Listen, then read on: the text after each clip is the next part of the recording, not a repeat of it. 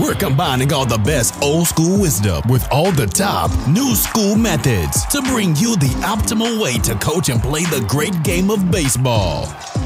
This is the 80 20 Baseball Masterclass with, with Coach Bo. Welcome to the 80 20 Baseball Masterclass, the 80 20 Baseball Podcast. I'm Coach Bo. Here we are, episode 68, early March, baseball season. In this episode, we are going to discuss the pros and cons of shortening the arm path. We've talked about this before. We're going to discuss it a little bit more in depth because I'm seeing this discussed a lot out there in the baseball community. The pitchers shortening their arm path, their arm action in the back. We're going to discuss that. We are also going to discuss, and I'm going to share a tip to help all of you coaches, if you're not already doing it, to build a better habit or build a habit of giving praise more consistently. In part three of this episode, I'm going to share tips to better optimize your pitching lineup, to stack your pitching a little bit better, optimize the stacking of your pitching staff. At the end of the day, your pitchers are either going to execute their pitches or not execute their pitches, but there are some things that you can do to help better optimize your pitching staff. It's not going to win you a bunch of games or lose you a bunch of games. At the end of the day, getting your pitchers delivery better, their competitive mindset better. That's what's going to be the biggest needle mover by far. And we have a four parter today. This episode is going to have a fourth part. And at the end, the fourth part is going to be a simple practice tip that can buy you an extra 15 to 30 minutes of field time. This will not pertain to every coach in every situation, but it's a simple practice tip that can buy you, your team, an extra 15 to 30 minutes of field time if you're sharing fields like a lot of teams are in in a situation that requires that or requires that you share a field with other teams in the league in the area. All right, before we get into part one, I always like to look back if we can and review a little bit from the last week's episode just so it, it just solidifies those tips, those strategies, that mindset a little bit better. We talked about pitchers after they pitch, all of your pitchers, your pitching staff should at the end of practice, if they threw bullpens that day, or definitely after an outing, after they pitched in a game, they should go through a static stretching routine, a 5 to 15, it could be a 5 minute, a 10 minute, a 15 minute routine that helps move their shoulders and more specifically and more probably more importantly their lats, their latissimus dorsi, their arms, their chest through a full range of motion. Static stretching is really really really good. Now when I say static, they are not just holding it there, you know, without moving. The pitchers should be breathing. They should be working slowly to achieve and work through a greater range of motion. So static stretching, the shoulder shoulders, the lats, the chest, using the fence, using elastic tubing, the J band. That is a great routine. I highly recommend having that routine as part of your post pitching process. In last week's episode, we also discussed seek first to understand what makes our players tick. First, we must, as coaches, seek to understand our players, specifically what makes them tick, what makes them not tick, before trying to get them to understand us as coaches. That was a quote that is a quote from the uber famous book, the uber well known book, The Seven Habits of Highly Effective People by Stephen Covey. That's one of his seven habits that he recommends. Seek first to understand, then to be understood. Now, after going back and reviewing the episodes, so I have my editor Sam, he edits all the episodes out, but then I go back and I check it again just to make sure that the content and everything lines up with the message that I want to share. And really, what I'm trying to do is take out any extra fluff or anything that I just feel like is just redundancies and things like that because I value your time so much and I want this to be an efficient podcast. So when I went back through before I send it out live, episode 67, that is, I thought about this a little bit more. This habit that Stephen Covey shares with us or shared with us in his great book, The Seven Habits of Highly Effective People. And he says, seek first to understand and then to be understood. I would maybe make this recommendation to coaches and people in general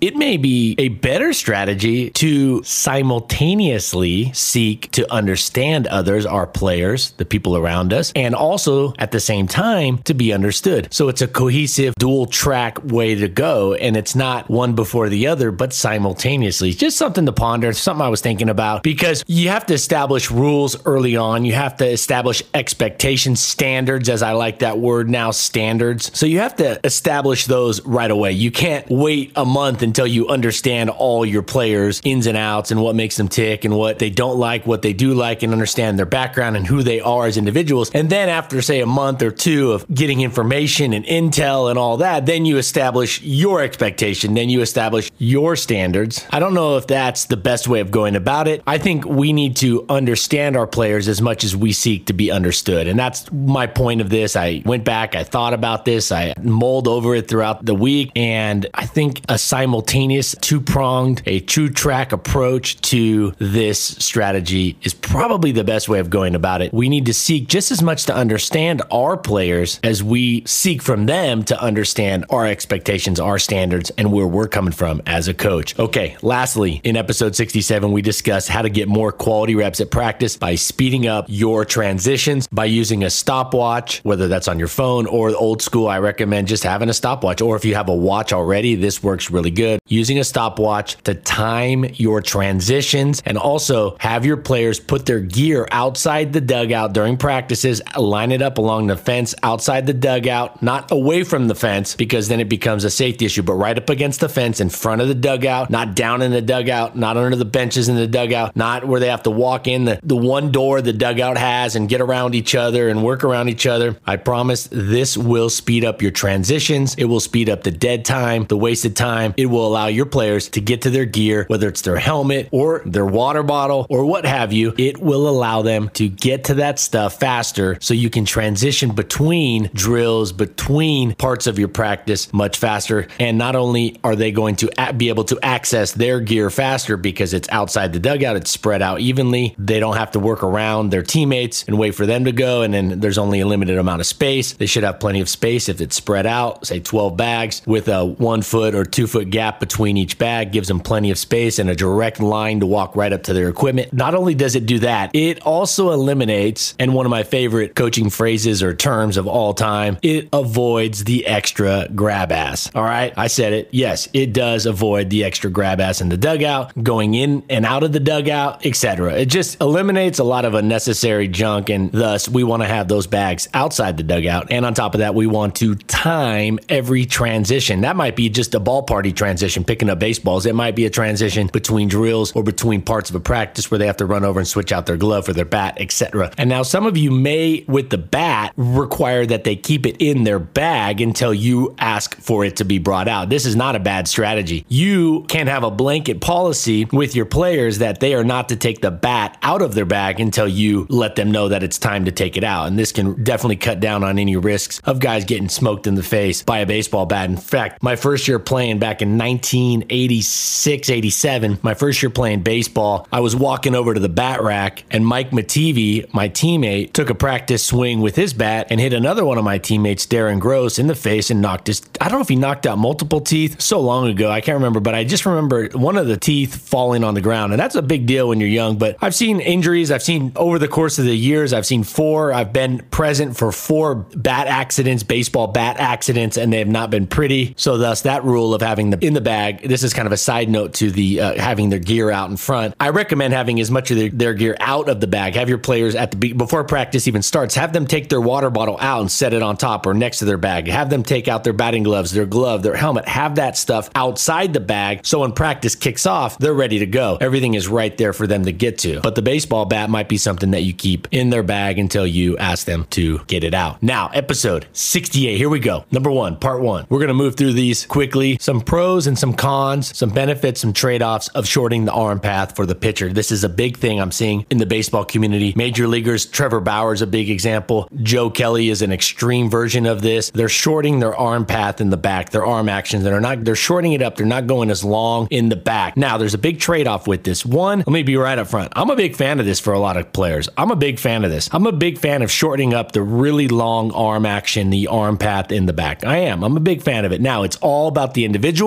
and what works for one player is not always going to work for the other. But I do think there's some semi absolutes that, insofar as that, I do think some pitchers, some even and youth pitchers, it's the same. They would be better off shortening their arm path, their arm action in the back a little bit. And it depends on each player. player how much. It's going to vary from player to player. But here's what I'm seeing, and this is something that I'm not hearing discussed throughout the baseball community, but it's the going to the extreme error. So I believe Joe Kelly's a perfect example of going from one, he wasn't his extreme, his life. Go back if you want to look at when Joe Kelly, the relief pitcher who currently pitches for the Dodgers, when Joe Kelly was pitching for the Cardinals, look at his arm action. There are videos of him pitching in college on YouTube, and his arm action was rather long. It wasn't the extreme long like a Jered Weaver, but Jered Weaver got away with it because he was so uber athletic and just so talented and so competitive. He got away with it. So he probably would not have benefited by shortening up his arm. I'm not saying he would have or wouldn't. I'm just, my spec. I'm speculating that Jered Weaver wouldn't have done better by shortening his arm in the back. He was really long and it worked really well for him. But there's other factors involved. Joe Kelly was really long. Now he's the far extreme of short arm. Go look at Joe Kelly pitching for the Dodgers and look how short his arm is in the back. He barely takes it out of his glove straight up, and it's though he's over exaggerating. He's overdoing it to get it super short, going the far extreme because somebody told him along the way his arm path was too long. And I think his stuff is just not as good as it could be. In fact, in 2019 is really his last full season and his only full season with the Dodgers. Joe Kelly's ERA was worse than the league average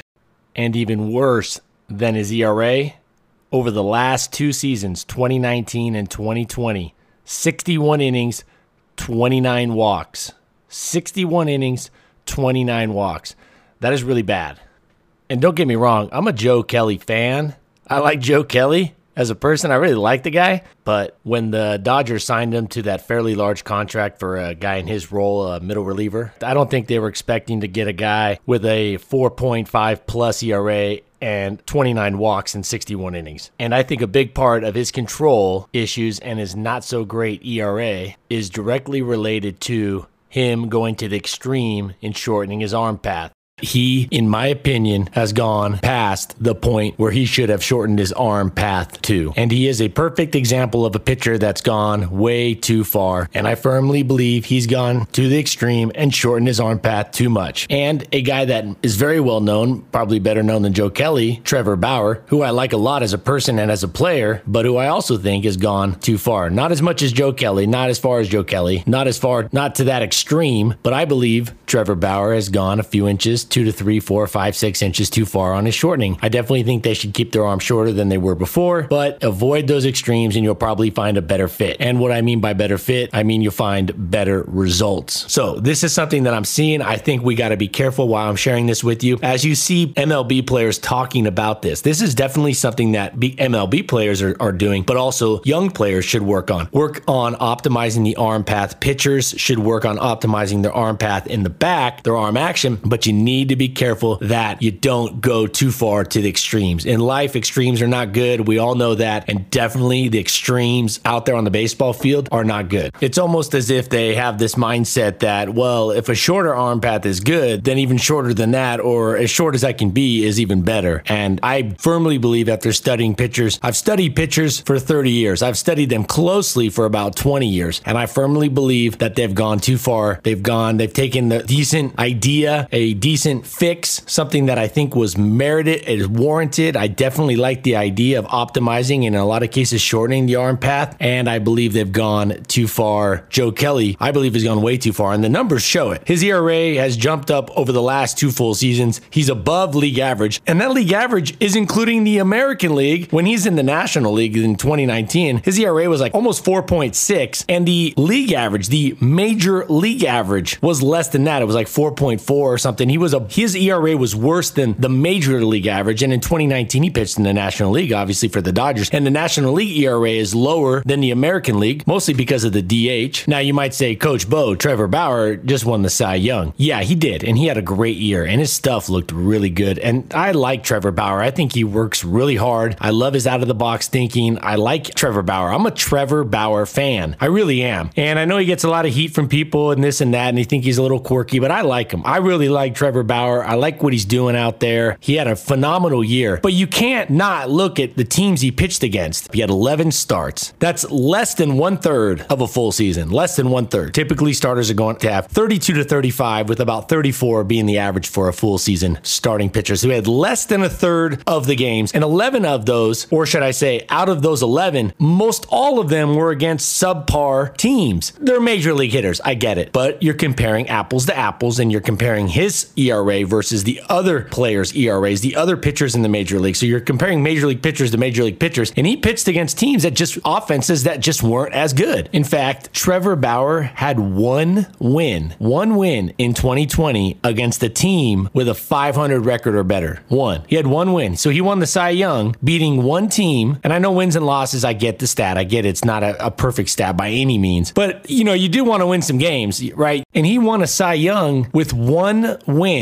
out of 11 games. One win the entire season versus a team with a record above 500. And in fact, his ERA went up 50% against teams that he faced with above 500 records. So his ERA against most of his games were against teams with below 500 records. When he pitched against a team with an above a 500 record, his ERA was 50% higher than versus those sub 500 teams. Again, I really like Trevor Bauer. I'm a big Trevor Bauer fan. I like how he trains. I do. One thing that's a little misunderstood is that Trevor Bauer was a good pitcher before he even got to the major leagues, before he even got to professional baseball. He won the Golden Spikes Award in college. He was told or voted the best player in all of college baseball. He was throwing pretty hard at the end of his high school career. It's not like he's just this late phenomenon. He went to Driveline and just all of a sudden had all the success. I'm a big Driveline fan, but I think a lot of people just don't know all of what goes into this. And they're like, it's really important to understand context. I even wrote an article, and I believe I made it into an audio article, one of my first episodes a year and a half or so ago. And the title of the article is Context is King. You know, you hear a lot about content is king, but I think context is king. I literally wrote an entire article on this and I made it into a podcast episode. You can go listen to that. And Trevor Bauer was the college player of the year 10 years ago. So he's not some overnight success by any means. 10 years ago, he was the college player of the year, not the college pitcher of the year. He won the Golden Spikes Award. That goes to the best player. So 10 years ago, he was the college player of the year. You know how many thousands of players are in college? And he was the number one player. So I think we have to put that in context. And I love Trevor Bauer and I think he's doing some great things. I think it's important though that when we see a guy like even like him shortening his arm path, now you're going to see a lot more guys doing it because he had success doing that. Be careful. I think he's even a few inches too short. I think he'd optimize it a little longer. Remember, shorter is not just better, longer is not just better. There's an optimal spot, an optimal arm path for each pitcher. And you'll know by watching it, you'll be able to see. And if you can't see it, you'll be able to see by the results. And watch this. Watch this. This is something that, and I'm going to wrap it up by saying this. There's a couple things you got to be careful with. One, the breaking ball squirts out more. The breaking ball squirts out more when the arm path is too short. It squirts out. What do I mean by that? When the pitcher gets out in front, the fingers in the hand are not in the, the proper, the optimal place, the optimal spot on the ball, and the ball will squirt out. It'll come out a little soon. The hand won't be where it needs to be on the ball at release, and the ball will back up. It'll flatten out. Now, you can get away with some backed up breaking balls. Backing up a breaking ball from time to time can be effective, but it's not the way you want to be out there all the time. You don't want to be backing up and squirting your breaking balls out. It's not that good. And for kids that have smaller hands, which is almost all youth pitchers, those kids are going to have a big time problem with this because their fingers and their hands and their hand strength can't make up for the suboptimal arm path and back. In other words, for it being shortened up more than it should be. Now, being careful that you don't shorten it, over shorten it up. You don't over shorten the arm path because that ball will squirt out. The breaking ball just won't be as good as it can be. The accuracy of your pitches won't be quite where it needs to be for the most part. Big league pitchers have huge hands, big hands, oversized hands. They're strong, they're durable, they can make up for that. Youth pitchers, high school and down, are going to struggle immensely if they overshorten the arm path, but they're also going to struggle if their arm path is too long. So it's about finding the optimal spot there in the middle somewhere. And that's the whole point of this discussion. And to wrap up this discussion, a good way to train an efficient, optimal arm path, an arm action in the back, is to throw with a heavier than regulation five ounce baseball. This is something that you need to be very careful of doing. I don't recommend you do it on the mound. What I'm saying by throwing is maybe taking a plyo ball. These plyo balls are super popular. There's some really good programs. Driveline runs a really good program. Follow the Driveline program, use the weighted ball, and it will, or even a football. If you throw a football and you don't have good arm action, you are going to feel it. If you don't have an optimal arm path, you are going to feel it much more because a football is about 15 ounces. Ounces. A baseball is obviously five ounces, so it's three times less, and thus pitchers get away with having an inefficient arm action, an inefficient arm path in the back, and they're going to get away with it more because the ball is not going to, the stress from the five ounce ball is not going to show up on their shoulders and their elbows as easily noticeable. It's not going to be noticeable by the pitcher as much as if they're throwing something a little heavier. I've had a lot of success training pitchers with the idea of throwing a two pound. Now, these are high school or professional or college players that are doing this. They're strong, physical people and throwing not on a mound, but just on a flat surface, nice casual throw, not rushing it, but throwing into a fence, into a wall, a plyo ball. And really, what it does, having a plyo ball, say at like one pound, two pound, four pound, typically that two pound, one pound, two pound for a bigger, stronger, this is definitely not for youth pitchers unless it's supervised, heavily supervised, and it's done through somebody who's right there or somebody who really knows what they're doing. But I've done it with players that are stronger, more physical, 18, 19, 20 year olds, 23 year olds. We've had a lot of success finding an efficient arm path by using a two pound plyo ball. And the two pound plyo ball forces the arm to stay efficient and strong. It forces it to be efficient and strong because if it's not, the pitcher's really going to feel the stress immediately on the arm. It's not going to ruin the arm necessarily. It's not going to tear their ligaments. They're not going to have to go to get Tommy John surgery, but they definitely can feel it when their arm path is inefficient. So that's something that a lot of these major league players are using and college players and advanced high school players are using. Something to keep an eye on moving forward. Okay, part two this tip can help you as a coach more quickly build the habit of giving praise. So you have a clipboard. I recommend every coach go out to the field with a clipboard. I know it'd be great to have an iPad and be able to use your iPhone and your Galaxy phone and this, that, and the other, or computer or laptop. But really, those just aren't the best way to, to go out there and go at it with a practice. A clipboard, nothing can beat a clipboard out there with your practice scripted out, with your dynamic warm up routine scripted out, your throwing program scripted out, and other notes that you have. But what I would recommend is print out a small font team roster. So you have your players on there. You have all 12 players, 18 players, 14 players, 10 players, however many players you have. You have them printed out. You print it out, and your goal is to do your best in an authentic way as best as possible to give at least one genuine piece of praise to each player during that practice. One. Now, if you go past that, and some players are, they're going to earn more. But if you could spread it out and you can give one solid, authentic piece of praise, hustle, a great play, good technique, they did something really respectful for a teammate, there's a lot of stuff to praise. There is. And you might take an hour and a half to find some praise for one of your players. It may not just be right there in the first 10 minutes. You may get through half of the team before you even get through the throwing program. But I think having a small font roster, your, your roster printed out in small font, right there attached to, and it could just be maybe even taped to the side of your practice plan, or even put on a column on the right of your practice plan with a little box to check, or just maybe just their names and you cross it off when you give them some praise. And this is like those apps on your phone that give you a reminder of drinking water or breathing. These are things that we know we need to do, we know how to do them, but it's nice to have some way to keep us accountable. And I think having a roster like that can keep you accountable. It also helps you spread out the praise amongst the players. Again, it's not supposed to be an equal amount of praise for every single player, but it would be nice if you could, at the end of practice, look down and say that you did praise, you did give a compliment, you did commend one time at least each player on something during that practice.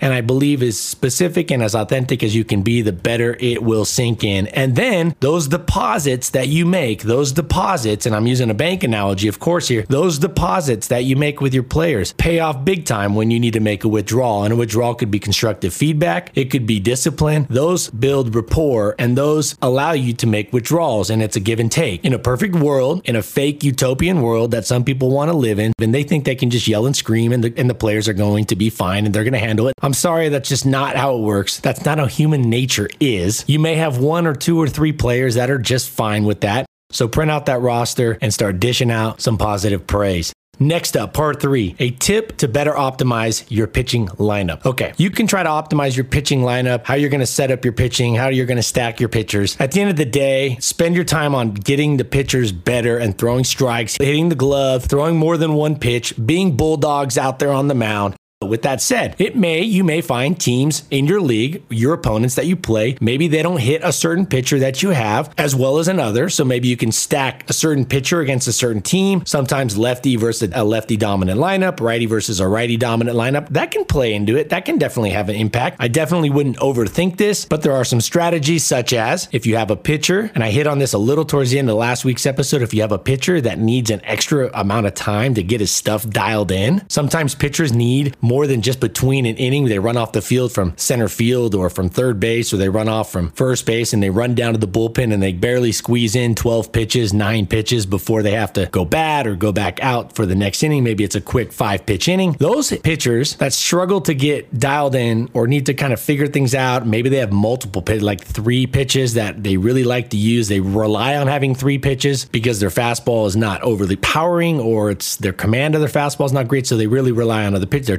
changeup, their breaking ball. Those are the pitchers that you might look to start the game, even if they're one or two inning pitchers. You're seeing this in at the major league level, but I think it's something that we could use a little bit at the lower levels and even in the youth baseball level. If you have a pitcher that you've seen that needs more than that standard little bit of time to get ready, maybe that's the pitcher that you start before the game. You set up their routine, you optimize their pregame routine, and you have them start the game rather than come in in the middle of the game or towards the end of the game. Sometimes pitchers don't do well at the beginning of the game. They don't like to be front and center to start the game. Again, if you live in a utopian world, every kid would have perfect mental health. They'd all be strong and confident. They'd go out there and they'd all be bulldogs. But that's not how it works. So you want to optimize the situation in the game that best fits them and also optimize which team they might pitch against or maybe a part of a lineup they might hit or if another team is going to sub players in the second half, you might think of keeping that in mind. Another thing is if you have a pitcher that hasn't had a lot of success, you might not want to throw them against a team that is really good. You don't want to bash in their confidence.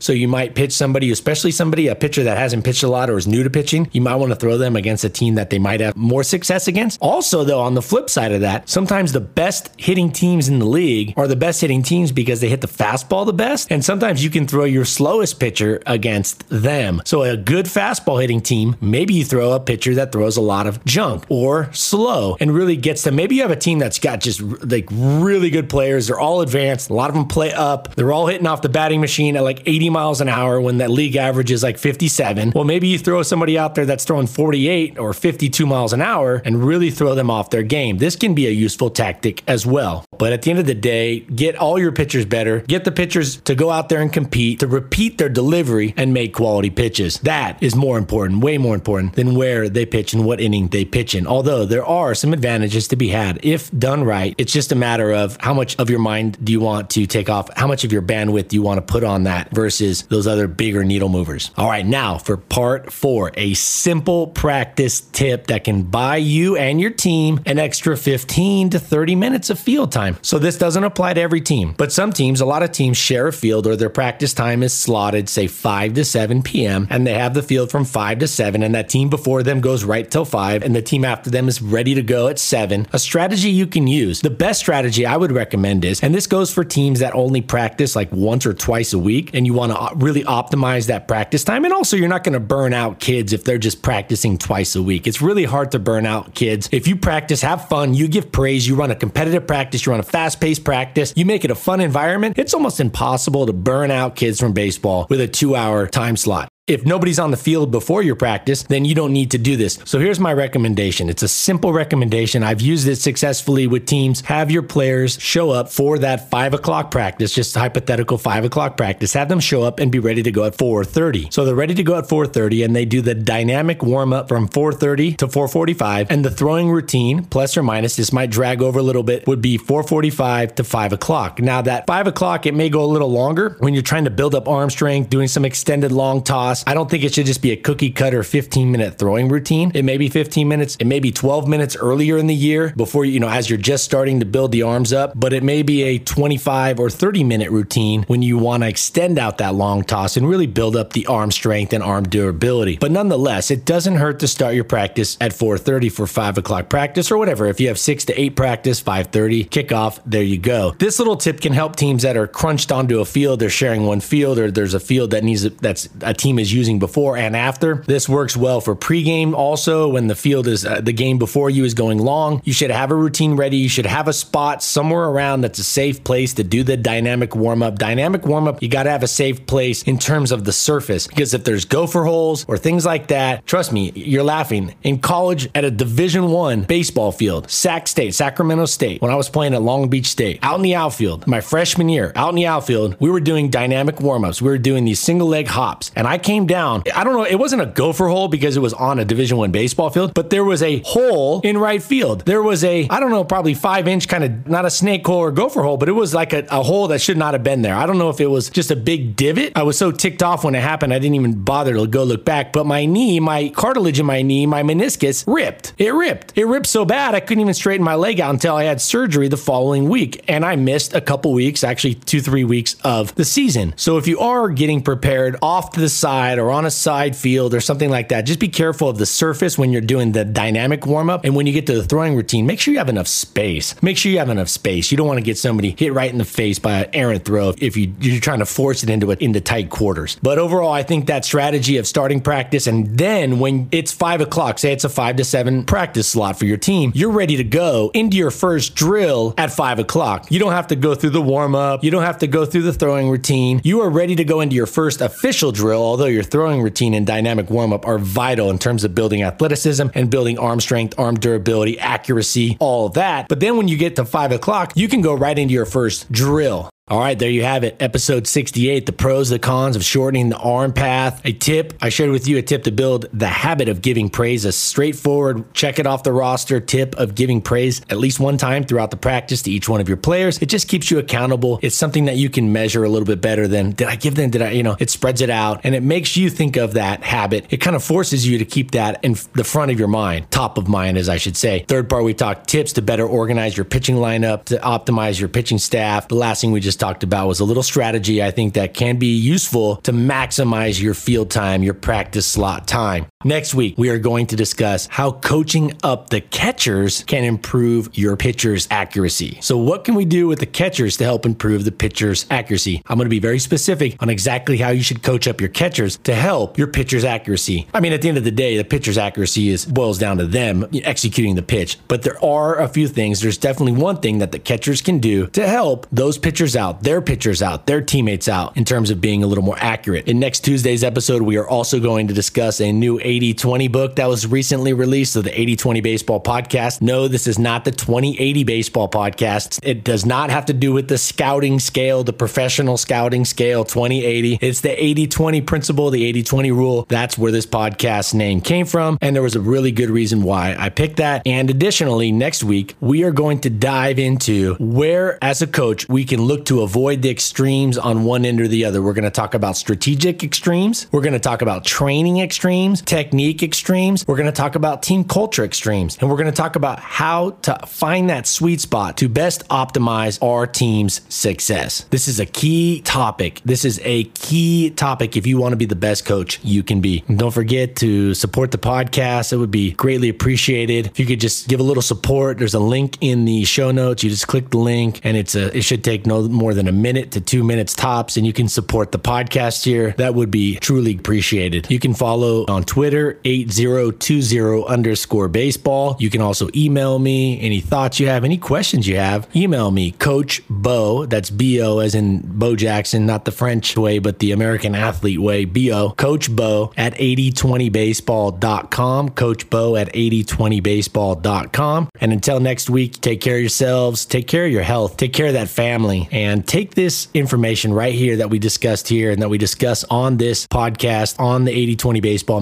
Masterclass. Take it out there to the field, apply it, implement it, make the baseball community a better place. Go win more games while you're at it and have a heck of a lot more fun doing it. We'll catch you next time. Adios. This has been the 80 20 Baseball Masterclass. Take it to the field.